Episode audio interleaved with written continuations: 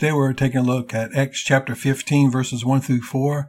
And this section of scripture is about the dispute over circumcision in the early church. The introduction of Hebrew traditions and rules into the church started way back in the early church. Why do you think that we have this record of the introduction of Judaism back into the Christian church? It is to show us how the enemy operates to dilute and to cancel out the gospel of grace that the Apostle Paul preached to the Gentiles. The church is not bound by Hebrew or Jewish rules, traditions, or observances. However, there have always been men who creep into the church to try to infect God's people with this religious leaven. In this instance, these men were attempting to teach that in order to be saved, a man had to be circumcised. This is in direct contradiction to the gospel of grace which Paul preached. We see Paul and Barnabas immediately disputed with these false teachers because they recognized this religious false gospel and this false spirit of the devil attempting to infiltrate the church. How does the devil attempt to destroy the church? From what we have seen so far in the book of Acts, he inspires religious people to persecute and kill true disciples of the Lord Jesus Christ. Afterwards, he also stirs up those who are given to dead religion. He then stirs up unbelievers in government, business, and society to also persecute true believers in Jesus.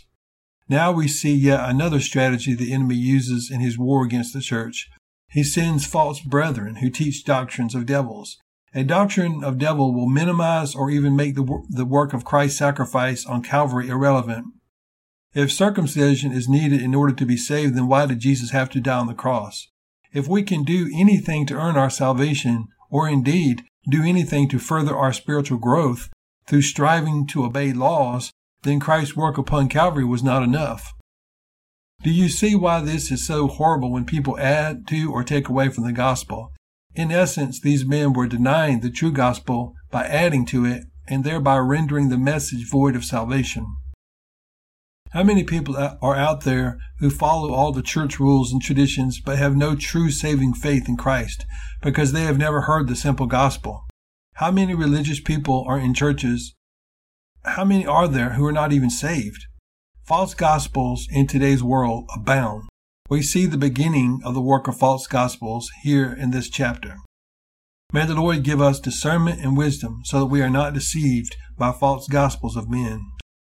Well, guys, the Lord bless you and keep you. The Lord make his face shine upon you, and the Lord give you peace.